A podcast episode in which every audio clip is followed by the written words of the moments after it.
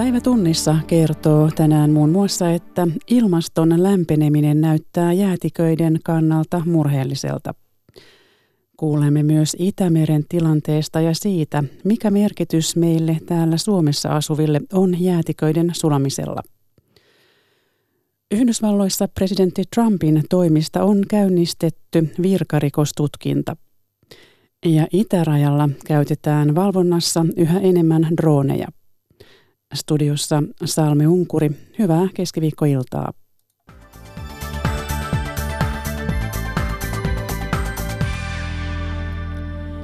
Ilmastonmuutos uhkaa ennennäkemättömällä tavalla maailman jäätiköitä, lumipeitteitä ja meriä.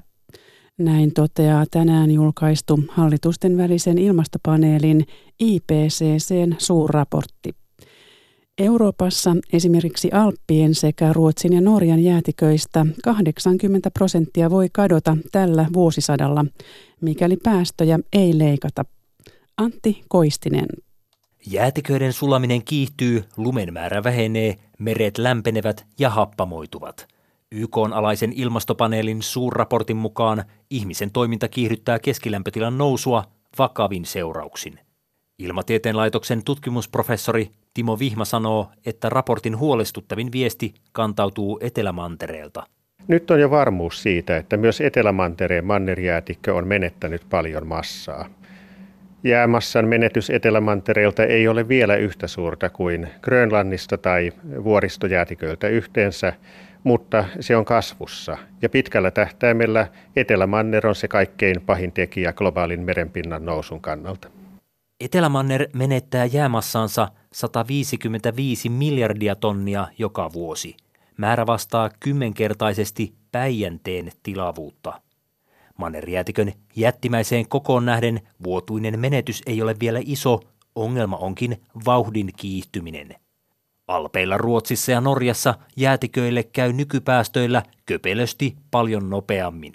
Timo Vihma. Ja jos ajatellaan vaikka Skandinaaviaa ja Keski-Eurooppaa, missä esiintyy pieniä vuoristojäätiköitä, niin ne saattavat menettää jopa 80 prosenttia massastaan vuosisadan loppuun mennessä. Jos päästöjä ei leikata, raportin mukaan merenpinta voi nousta globaalisti jopa metrin jo tällä vuosisadalla. Vaikutukset olisivat isoimmat alavilla rannikoilla, esimerkiksi Bangladesissa, Indonesiassa, Hollannissa ja Floridassa. Helsingin yliopiston geofysiikan professori Petteri Uotila. Välittömästi rannikon alavilla mailla asuu 680 miljoonaa ihmistä. Ja, ja todennäköisesti näistä merkittävä osa niin kokee niitä vaikutuksia. Puhutaan varmaan sitten sadoista miljoonista ihmisistä. Meret ovat myös lämmenneet, mikä voimistaa sään ääriilmiöitä. Happamoituminen puolestaan vaikeuttaa simpukkalajien ja korallien selviämistä. Tämä näkyy lopulta myös siinä, kuinka paljon meristä nousee kalaa ihmiskunnan ruokapöytään. Suomen ilmastopaneelin puheenjohtaja professori Markku Ollikainen sanoi, että sopeutumistoimet ilmastonmuutokseen ovat kaikkialla vielä hyvin alussa. Itämeri on viime vuosikymmenten aikana lämmennyt, kuten muutkin meret. Lisääntyneet sateet ovat myös vähentäneet meren suolapitoisuutta. Itämeren ekosysteemi muuttuu koko ajan. Markku Sandel. Airiston keskellä on 80 metrin syvänne. Sieltä nousevassa plankton-näytteessä lilluu sinilevän lisäksi planktonia, joka päätyy tarkemman tutkimuksen kohteeksi. Sateet tuovat yhä enemmän makeaa vettä Itämereen ja suolaisen veden kalana silakka kärsii saaristomerelläkin, kun sen pääravintona oleva plankton käy niukemmaksi. Saaristomeren tutkimuslaitoksen johtaja, professori Jari Hänninen. Mutta varmaan tulee käymään niin, että enemmistö silakkasaalista tullaan jatkossa ehkä saamaan lähempänä Etelä-Itämerta, missä suolapitoisuus tulee säilyä korkeampana kuin täällä Saaristomeren alueella. Meren suolaisuutta ja lämpötila on tarkkailtu Saaristomerellä jo pitkään. Nyt avovesikauden tiedot kerätään automaattipojun kautta. 50 vuodessa sekä suolaisuus että lämpötila ovat muuttuneet. Meriveden suolapitoisuus on laskenut noin puoli promille ja samaan aikaan pintaveden lämpötila on noussut noin puolitoista astetta. Eli tämä aika hyvin natsaa yhteen niiden ennusteiden kanssa, mitä on ennustettu Itämerellä tapahtuvan. Eli makean veden valuma tulee lisääntyä Itämeren alueelle, jolloin meriveden suolapitoisuus tulee laskea. Ja samaan aikaan myös meriveden pintavesi tulee lämpenemään. ilmaston lämpenemisen vuoksi. Meren ekosysteemissä lisälämpö ja kasvaneet ravinnemäärät aiheuttavat rehevöitymistä, joka kerää lisää organista ainetta usein jo valmiiksi hapettomiin syvänteisiin. Näistä syvänteistä kumpuaa mereen lisää ravinteita ja itseään ruokkiva kierre on valmis. Tanskan salmista ei enää ole tullut isoja suolapulsseja pitkään aikaan, sillä talvisin Itämeren allas on täynnä, kun lumet sulavat mereen eivätkä pysy maassa kuten ennen. Jäätalvet lyhenevät ja rannikon talvet leudontuvat entisestään. Ja pohditaan vielä lisää lumisten ja jäisten alueiden tilannetta. Kuulemme muun muassa, mikä merkitys meille täällä Suomessa asuville on jäätiköiden sulamisella. Näkin vieraana ovat tutkimusprofessori Timo Vihma Ilmatieteen laitokselta ja ilmastoasiantuntija Mia Rahunen Maailman luonnonsäätiö WWFstä. No Timo Vihma, jäätiköt jatkavat sulamistaan yhä kiihtyvään tahtiin, niinkö on tapahtumassa? Kyllä näin on. Puhutaan sitten mannerjäätiköistä, vuoristojäätiköistä tai merijäästä eh, tai mantereiden lumipeitteestä tai ikiroudasta. Eh, kaikki jatkavat sulamistaan. Ja samaan aikaan merenpinta nousee. Ja mitkä sitten siitä on vaikutukset? Eh, merenpinnan noususta on tietysti hyvin, hyvin suuria vaikutuksia koska aika suuri osa maapallon väestöstä asuu alavilla alueilla. Ja merenpinnan nousussa on kuitenkin paljon eh, epävarmuutta sen suhteen, että miten voimakasta se tulee olemaan. Tämä epävarmuus liittyy ennen kaikkea siihen, että miten Etelämantereen, nimenomaan Etelämantereen länsiosien mannerjäätikkö tulee reagoimaan tähän ilmaston lämpenemiseen. Eilisiltana Ylen puoli yhdeksän uutisissa pohjoismainen kirjeenvaihtajamme Kirsi Heikkel oli Grönlannissa. Ja hän puhui siellä, että kuinka paikalliset kertovat, että jäävuorten koko on pienentynyt. Ja puhuttiin siis 250 000 vuoden ikäisistä jäävuorista. Aikamoinen aikaperspektiivi. Tätäkö me olemme nyt menettämässä? Kyllä on kiistatonta, että Grönlanti menettää hyvin paljon jäänmassaa ja, ja sen menettäminen on kiihtymässä. No millä tavoin tuo jää sulaa? Grönlannissa suuri osa tästä jään massan menetyksestä perustuu siihen, että todella tämä jää sulaa pinnalta käsin ja ne sulamisvedet valuvat sitten mereen. Kaikki sulaminen ei kuitenkaan johda jään massan pienenemiseen, koska osa sulamisvedistä sitten suotautuu syvemmälle lumia jääpeitteessä ja jäätyy siellä uudelleen. Mutta Grönlanti menettää sitten massaa myös jäävuorten lohkeamisen muodossa. Ja jos puhutaan Etelämantereesta, niin tämä jäävuorten lohkeaminen on tärkeämpi prosessi kuin eh, pintasulaminen. Ja sitten jäätiköt menettää, myös mannerjäätiköt menettää massaa myös eh, pohjalta käsin eh, tapahtuvan sulamisen vaikutuksesta, koska mannerjäätiköillä on tällaisia ulokkeita, niin sanottuja jäähyllyjä, jotka kelluvat meren yllä, vaikka ovat vielä mannerjäätikossa kiinni. Niin, ja miksi se lohkeaminen on niin vakavaa? Se lohkeaminen on vakavaa, koska siis siitä näistä jäähyllyistä nimenomaan eh, lohkeaa näitä jäävuoria ja sitten tämä lohkeaminen voi kiihdyttää sitä ylempänä olevan jäätikön virtausta kohden merta. Ja nimenomaan Etelämantereella on se riski, että tämä voi eh, sitten tehdä tämän koko jäätikön tai ennen kaikkea Etelämantereen länsiosien jäätikön epästabiilimmaksi. No Mia Rahunen WWFstä. Minkälaisia vaikutuksia jään sulamisella on ihan luonnolle?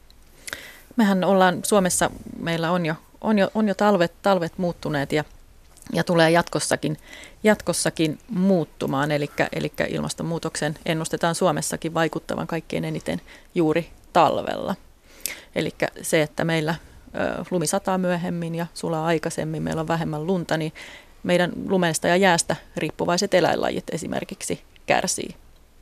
Eli meillä on monia tällaisia lajeja, esimerkiksi Saimaan norppa ja Itämeren, Itämeren norppa, jotka, jotka pesii. Saimaan norppa tekee pesänsä lumeen ja, ja Itämeren norppa tuonne ahtojää lohkareiden pesäkoloihin ja pohjoisessa sitten esimerkiksi tunturisopuli, joka tarvitsee lunta, lunta ja jäätä ja pitkiä kylmiä talvia, koska se ruokailee ja lisääntyy lumen alla, niin, niin hän, heille, heille tulee paljon ongelmia ja, ja tunturisopuleita sitten syö esimerkiksi naali ja tunturipöllö, jotka on jo nyt äärimmäisen uhanalaisia, eli, eli ravinnon saanti vaikeutuu. Muutoksia näkyy sitten myös esimerkiksi metsissä ja kasvillisuudessa. Puu, puulajistoihin liittyen, niin, niin koivun ja männyn kasvu tulee kiihtymään pohjoisessa, mutta sitten taas kuusikot tulee taantumaan eteläisessä Suomessa, missä sitten taas lehtipuut valtaa alaa ja, ja jalolehtipuille on, on suotuisammat olosuhteet. No mitä tämä tarkoittaa sitten ihan meidän kansalaisten ihmisten elinympäristöjen kannalta?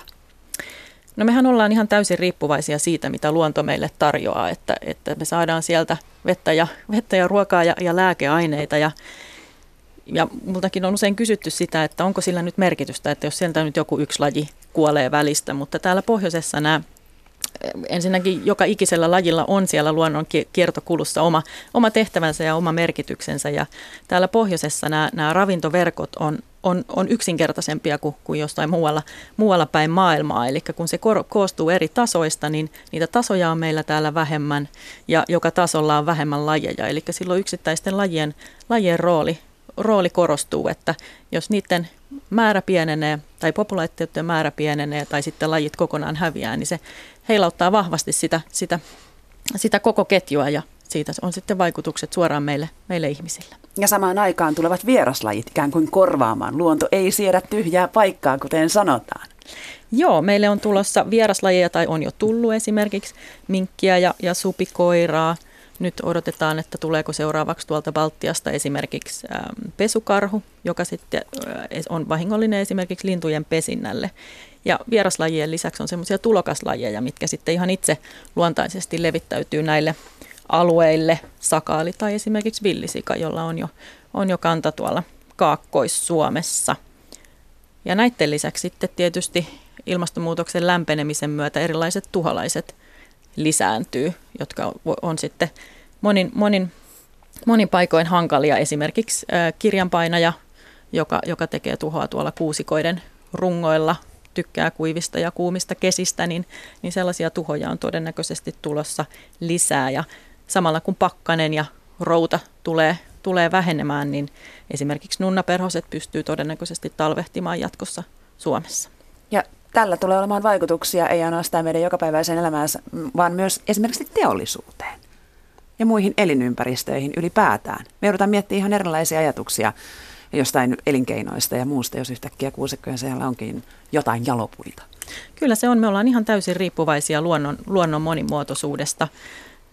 Se on perusta meidän, meidän ihan kaikelle tekemiselle. Ja jos siellä se luonnon monimuotoisuus järkkyy, niin silloin heti suorat vaikutukset meidän niin sosiaaliseen kuin taloudelliseenkin hyvinvointiin. Ja sitten tämä luonnon monimuotoisuus on tärkeää myös just tämän ilmastonmuutoksen kannalta, koska se on meille semmoinen puskuri tätä ilmaston, ilmastonmuutosta vastaan. Se auttaa meitä hillitsemään ilmastonmuutosta ja, ja samalla se auttaa meitä myös sitten sopeutumaan ilmastonmuutoksen vaikutuksiin. No Islannissa vietettiin elokuussa hieman erikoista muistotilaisuutta. Pronssinen muistomerkki paljastettiin kadonneen luontokohteen muistoksi. Kyseessä oli islantilainen jäätikkö Ökjökull, jonka on todettu kadonneen ilmaston lämpenemisen seurauksena. Mitä te ajattelitte silloin, kun tällainen pronssinen muistomerkki ilmaantui, Timo No se oli tietysti merkittävä yksittäinen tapaus, että tällainen muistomerkki pystytettiin, mutta näitä pitää jatkossa pystyttää hyvin paljon, jos samalla tavalla halutaan kaikkia katoavia jäätiköitä ja juhlia tai niiden muistoa kunnioittaa. Eh, siis eh, Skandinaaviassa ja Alpeilla on paljon pieniä vuoristojäätiköitä, joista huomattava osa voi, voi kadota tämän vuosisadan aikana. Mm. Ja puhutaan myös ihan Suomen lähialueista, ei mennä ainoastaan napa-alueelle. Vuoristojäätiköt Ruotsissa ja Norjassa. Miten niiden tulevaisuus ei tarvitse olla myöskään erityisen hyvä? Ei, ei todellakaan. Joo, siis nämä pienet vuoristojäätiköt, niillä ei ole niin suurta merkitystä merenpinnan nousuun kuin suurilla mannerjäätiköillä, mutta pieni vuoristojäätikkö on tietysti suuremmassa riskissä eh, kokonaan huveta jo tämän vuosisadan aikana kuin suurempi vuoristo- tai mannerjäätikkö.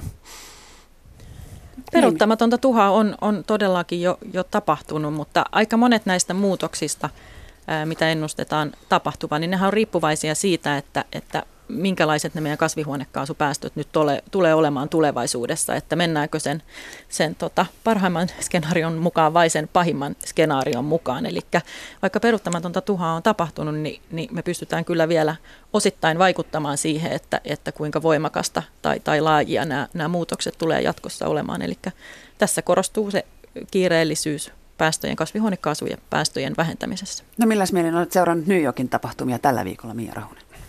Siellä oli kokous tosissaan, tosissaan maanantaina ja, ja pääsihteerihän halusi selkeästi laittaa painetta maiden hallituksille, joiden tulee ensi vuonna joka tapauksessa päivittää sekä lyhyen että pitkän tähtäimen päästövälennystavoitteensa. Ja aika moni maa lupaskin näin, näin, näin tekevän.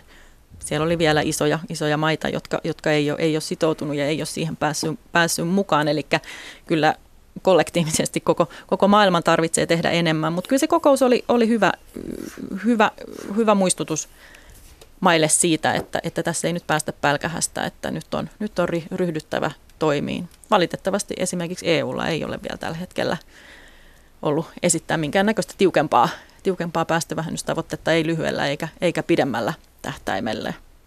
EU-rooli on tosi tärkeä, että jos me halutaan saada isot saastuttajamaat, Kiina ja Yhdysvallat mukaan, niin kyllä ne sitten taas katsoo EU-hun päin, että mitä täällä tehdään. Ne on helpompi saada mukaan, kun tehdään itsekin oma osamme.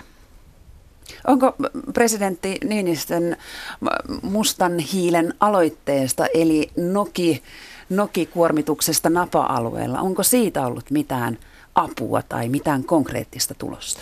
No, jos ajatellaan napa-alueiden merijään ja mannerjäätiköiden kohtaloa, niin oleellisinta on se, että hiilidioksidin päästöt eh, saadaan pienenemään. Se on se ilmastoa lämmittävä tekijä. Eh, mustalla hiilellä voi olla enemmänkin tällainen diplomaattinen merkitys, että näyttää siltä, että sen asian ympärille on helpompi saada eh, kansainvälistä yhteistyötä ja sopimuksia eh, tehtyä, että se voi olla sitten polku siihen, että saadaan myös parempi yhteisymmärrys ja sopimukset todella tärkeiden asioiden, niin kuin hiilidioksidin päästöjen vähentämiseksi mutta näet sen pikemminkin tällaisena pienenä askelena ja keskusteluyhteyden ylläpitämisenä kuin minä konkreettisena askeleen. Se on tärkeää tällaisena keskusteluyhteyden ylläpitämisenä ja, ja e, mahdollisena polkuna sitten e, merkittäviin sopimuksiin hiilidioksidipäästöjen vähentämiseksi. No kun näitä jäätiköitä sulaa, niin kuinka paljon ihmisen vedensaanti on kiinni näillä alueilla jäätiköiden sulamisesta? No, e, Eh, toki silloin, kun jäätikkö sulaa, niin sehän eh, tilapäisesti sitten lisää sitä veden saantia. Mutta sitten, kun se jäätikkö on sulannut, niin se ei ole enää sitten käyttöveden lähde.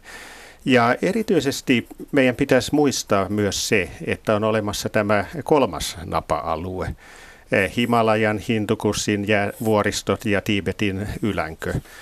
Ja siltä alueelta saa alkuun sanoin kymmenkunta todella merkittävää jokea ja noin 1,3 miljardia ihmistä, eli lähes 20 prosenttia maapallon väestöstä asuu sillä alueella, jossa niiden eh, juomaveden, maatalouden kasteluveden ja vesivoiman eh, saanti eh, perustuu siihen, eh, siihen veteen, joka saa alkunsa näiltä vuoristoilta ja ylänköalueilta. Ja sen takia näiden polarialueiden ohella meidän pitää kiinnittää suuri huomio siihen, että mitä tapahtuu tällä niin sanotulla kolmannella napa-alueella. No Mia Rahunen, mitä WWF on esimerkiksi tehnyt siellä kolmannella napa-alueella? WWFllä on, on, on paljon kansainvälistä yhteistyötä, tehdään yhteistyötä kansainvälisen verkoston, verkoston kanssa ää, siellä, siellä Himalajalla ja ää, eri, eri, eri tavoilla liittyen, liittyen luonnon, luontoon ja ihmisiin ollaan autettu sekä, sekä luontoa ja ihmisiä sopeutumaan ilmastonmuutoksen vaikutuksiin. Lajeista jos puhutaan, niin esimerkiksi lumileoparditutkimusta ollaan tehty siellä paljon. Mm.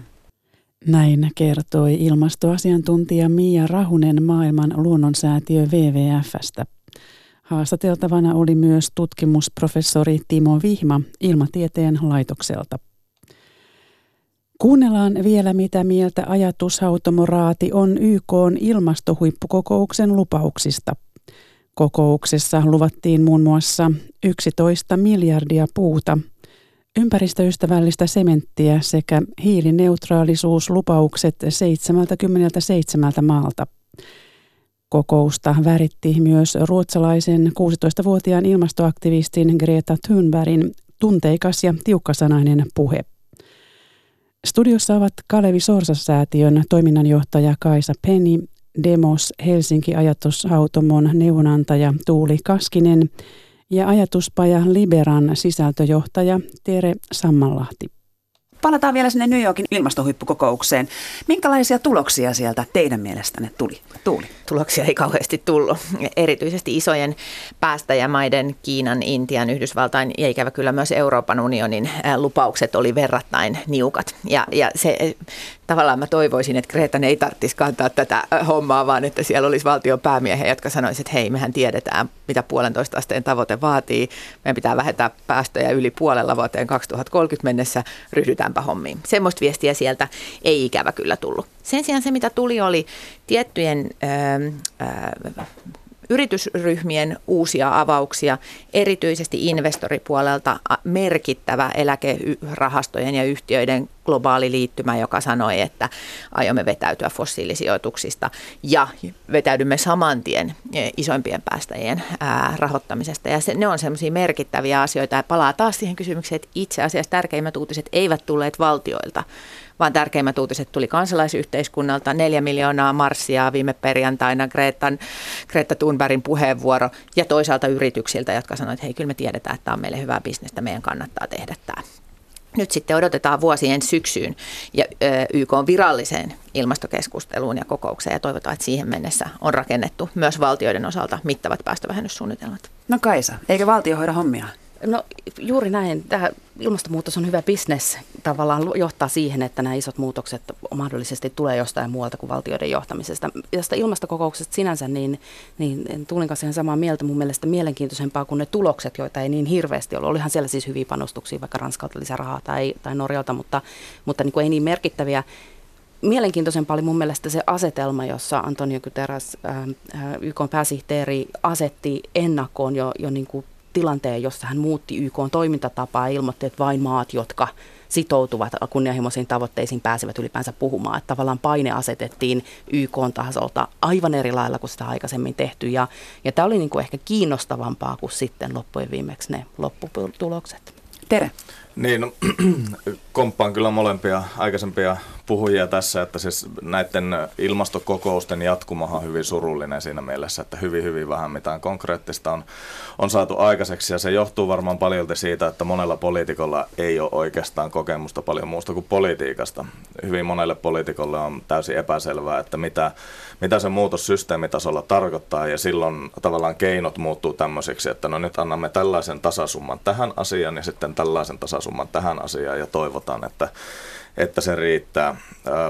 Kritisoisin myös se toista aspektia, mitä, mitä Greta puheessaan sanoi, että ei ole teknologioita valmiina. Miten, mä en muista, miten se nyt meni englanninkielisesti tämä, tämä kielikuva, mutta käytännössä se oli se, se tota, viesti, että teknologioita tämän, tämän tota, ongelman ratkaisemiseksi, ratkaisemiseksi ei ole, ja sehän ei siis pidä yksinkertaisesti paikkaansa, vaan siis ihmiskunnalla on kaikki näiden ympäristöhaasteiden ja ympäristöongelmien ratkaisemiseksi vaadittavat teknologiat, mutta ongelma on se, että poliitikot ei ymmärrä just sitä systeemiajattelua tai systeemin tason ajattelua, eivätkä tiedä, mitä oikeastaan asialle pitäisi tehdä. Ja sen takia mä toivoisin, että oikeasti sitä asiantuntijavaltaa pikkuisen otettaisiin enemmän meidänkin politiik- politiikassa käyttöön.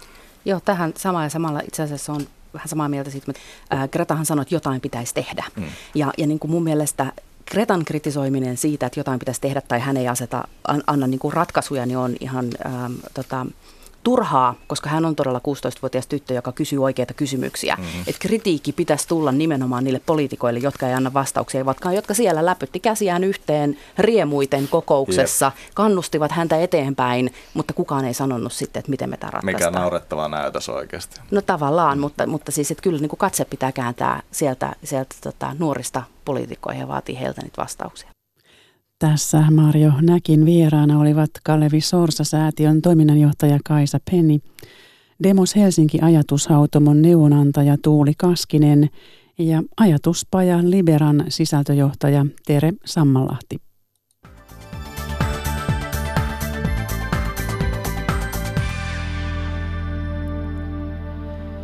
Sitten päivän muihin aiheisiin ja Yhdysvaltoihin, jossa demokraatit ovat käynnistäneet virkarikossyytetutkinnan presidentti Donald Trumpista. Demokraatit epäilevät Trumpin rikkoneen valansa ja vaarantaneen kansallisen turvallisuuden, mistä voi joutua valtakunnan oikeuteen. слід визнати, всі наші показники можуть і повинні бути значно Taustalla on puhelinkeskustelu heinäkuussa. Trump soitti Ukrainan presidentille ja oman hallintonsa ilmiantajan mukaan yritti saada Ukrainaa tutkimaan demokraattien presidenttiehdokkaaksi pyrkivän Joe Bidenin toimia. Bidenin poika työskenteli ukrainalaisessa kaasuyhtiössä, jota on syytetty korruptiosta. Ilmiantajan mukaan Trump pyysi presidenttiä selvittämään, löytyisikö isä tai poika Bidenista jotain tähän asti salattua. Ennen puhelua Trump jäädytti Yhdysvaltain talousavun Ukrainalle. Ilmiantaja väittää, että hän yritti kiristää poliittista hyötyä itselleen. Kiristämisen Trump kiistää, mutta puhelinkeskustelun myöntää käyneensä. The president has admitted to asking the president of Ukraine to take actions which would benefit him politically. Edustajainhuoneen puheenjohtaja Nancy Pelosi sanoi, että Trumpin toimet paljastavat presidentin rikkoneen virkavalansa ja vaarantaneen kansallisen turvallisuuden. Siksi edustajanhuone käynnistää virkasyytetutkinnan. Presidentin on vastattava teoistaan, kukaan ei ole lain yläpuolella, Pelosi sanoi. The president must be held accountable. No one is above the law. Trump kiistää rikkoneensa lakia. Hän pitää koko jupakkaa noita vainona. History. Syytetutkinta voi johtaa valtakunnan oikeuteen, mutta sen järjestäisi senaatti, jossa Trumpin republikaaneilla on enemmistö. Siksi vain harva uskoo, että oikeuskäsittely voisi toteutua ainakaan ennen ensi vuoden vaaleja. Syytetutkinta tarkoittaa kuitenkin sitä, että Trump voi joutua valtakunnan oikeuteen myöhemminkin, jos hänet valitaan toiselle kaudelle. Washingtonista Mika Hentunen. Ja tuoreimmat tiedot aiheesta löytyvät osoitteesta yle.fi. Espanjassa hallitus halusi eroon diktaattori Francisco Francon jäännöksiä palvovista äärioikeistolaisista pyhiinvaeltajista. Niinpä se päätti reilu vuosi sitten siirtää Frankon jäännökset pois lähellä Madridia sijaitsevasta kaatuneiden laakso mausoleumista jonnekin syrjäiseen paikkaan. Hankkeesta on kuitenkin kehkeytynyt iso riita. Oikeusjuttu korkeimmassa oikeudessa päättyi eilen. Korkein oikeus päätti, että Espanjan entisen diktaattorin Francisco Francon jäänteet siirretään syrjäiselle El Parron hautausmaalle. Frankon perikunta yritti saada diktaattorin jäänteet Marin keskustassa sijaitsevaan Almudien katedraaliin, jossa on perheen sukuhauta. Monille espanjalaisille päätös Frankon jäännösten siirtämisestä oli helpotus. Pues a mí me parece bien porque creo que el dictador eh, no debe estar en el mismo sitio donde los republicanos que mató. Y eh, lo que a mí no me interesaba ni me gustaba es que estuviera Minun mielestäni tämä on hyvä asia. Häntä ei missään nimessä olisi pitänyt edes haudata paikkaan, jossa on ihmisiä, jotka hän on tappanut. Tärkeintä on etenkin se, että Franco ei haudata Madridin keskustaan, josta voisi tulla äärioikeiston pyhiinvaelluskohde, sanoo Barcelonassa asuva Cristina Gomez. Frankon hautapaikan siirtämisestä käytiin pitkä taistelu.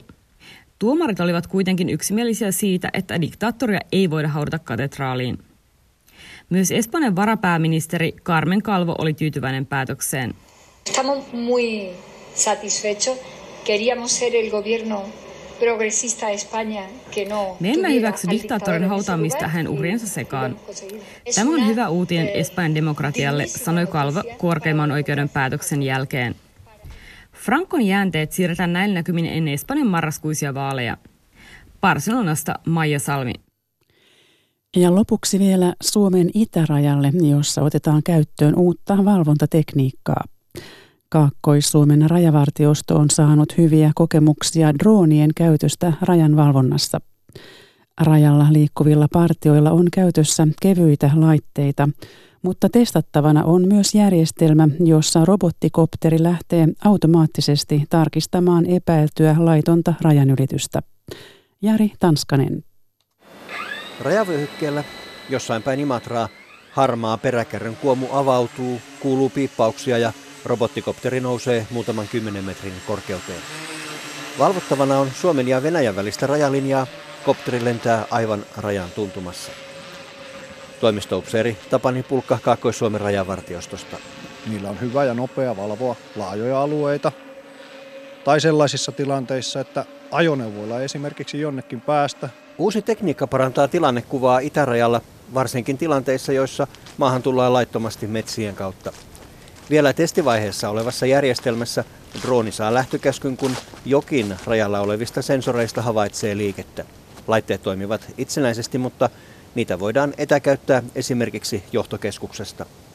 Tekoäly on tulossa vahvasti tulkitsemaan ilmasta saatavaa kuvaa. Ensimmäinen vaihe voisi olla se, että tunnistetaan ja erotetaan ihminen luonnoneläimistä. Samalla vältetään turhia hälytyksiä, kun varsinkin syksyisin eläimet liikkuvat ahkerasti itärajan yli. Droonit muuttavat myös perinteistä rajavartioiden partiointia rajalla. Imatralla rajavyöhykkeelle menevä koirapartio tarkistaa alueen ensin ilmasta, kertoo vanhempi rajavartija Jarno Bäri. 15 vuotta on näitä maisemia katsellut, niin kyllähän ne tuolta ilmasta näyttää sitten taas ihan erilaiselta. Partioille on hankittu kymmeniä kevyitä droneja ja ilmasta tapahtuvaa valvontaa tullaan itärajalla lisäämään, kunhan tietoliikenneyhteydet sallivat kuvien siirron johtokeskukseen. Mutta korvaavatko droonit jo perinteistä valvontaa, toimistopseeri Tapani Pulkka? Niin nyt sinne voidaan lähettää drone tekemään tällaista alustavaa tarkastamista ja tietenkin sitten varsinaisiin toimenpiteisiin sinne pitää lähettää partiopaikalle. Pian droonit kykenevät myös seuraamaan esimerkiksi laittomasti maarajan yli tullutta, sillä testiin tulevissa laitteissa on latauksen mahdollistavat polttokennot ja toiminta-aika pitenee useisiin tunteihin. Kyllä siitä saadaan merkittävää hyötyä, että kalusto saadaan pysymään koko ajan ilmassa. Jos kuva saadaan vielä välitettyä tarvittaviin paikkoihin, niin hyöty on merkittävä. Ja tähän raporttiin päättyy keskiviikon päivätunnissa. Kiitoksia seurasta.